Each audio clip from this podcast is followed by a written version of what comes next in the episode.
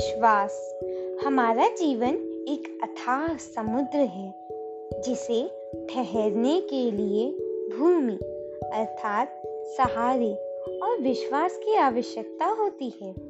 सहारा तो हमें हमारे परिवार और हमारे प्रिय जनों से मिल ही जाता है, परंतु बात विश्वास की है। विश्वास पाना बहुत ही दुर्लभ है, पर हम सबसे अधिक विश्वास अपने आप पर करते हैं। परंतु हम भी औरों की तरह एक मनुष्य ही तो है, जिसमें लालच और द्वेष की भावना है, जिसमें हमारी अच्छाई दबी बैठी है। पर कभी कभी ऐसा भी समय आ जाता है कि जब हम कोई गलत कार्य कर रहे हैं तो उस समय हमको विश्वास होता है कि हम सही हैं और हम जल्दबाजी में गलत निर्णय ले बैठते हैं, जिससे आगे चल के हमें तकलीफों का सामना करना पड़ सकता है। इसलिए हमारे जीवन में हमें एक मित्र अर्थात भगवान की आवश्यकता होती है, क्योंकि हम जानते हैं कि वह हमेशा सही मार्ग पर चलते हैं और हमें चलना सिखलाते हैं। यदि हम अपने जीवन में प्रभु को सर्वोत्तम मानेंगे तो सदैव सही निर्णय कर सकेंगे। और सही मार्ग पर भी चल सकेंगे। क्योंकि चाहे मनुष्य कोई भी धर्म का हो, उनमें उनके ईश की बताई गई मार्ग हमेशा सदैव उचित और तेजस्वी रहे हैं।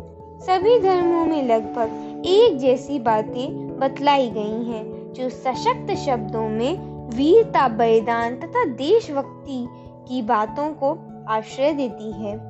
हमारे जीवन में सबसे अधिक विश्वास हमें हमारे ईश पर होना चाहिए और उसके उपरांत हमें खुद पर। परंतु कभी कभी ऐसा भी समय आ जाता है कि हम अपने ईश की बातों को अनसुना करके अपने खुद पर इतना विश्वास कर लेते हैं कि गलत निर्णय लेने के कारण इस अथाह समुद्र अर्थात जीवन में बाढ़ आने की संभावना बन जाती है, जिससे सारे घर, अर्थात खुशी, उजड़ जाती है।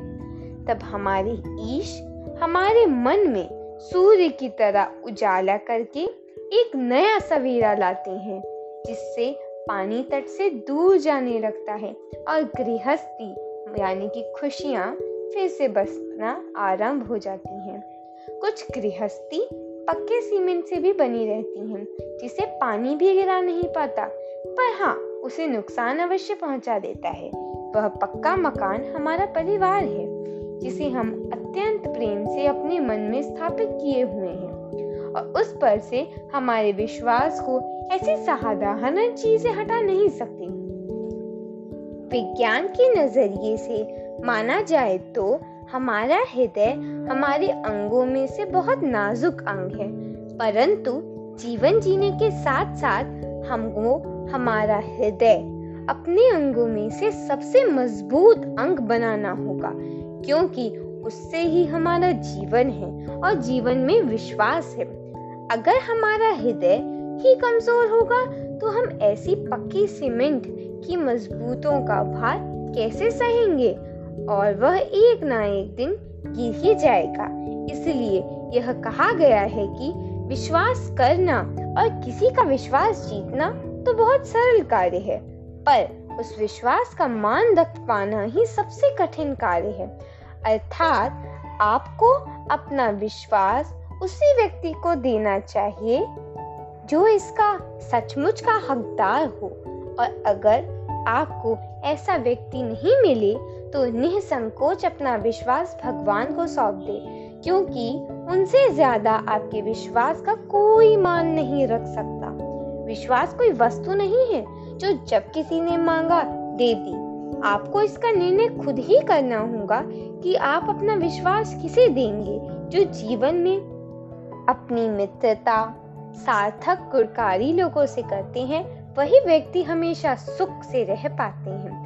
परंतु गुणकारी होना ही पर्याप्त नहीं, उसके दिल में आपके लिए विश्वास और स्नेह का भाव भी होना चाहिए। और यदि ऐसा नहीं है तो आपको उसके दिल में विश्वास का मान उत्पन्न करना होगा।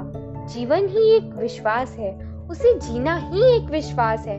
और जीने के बाद सुखद मृत्यु मरना भी एक विश्वास है। विश्वास के बगैर कुछ नहीं है। आज के युग में इसकी अत्यंत आवश्यकता है। धन्यवाद।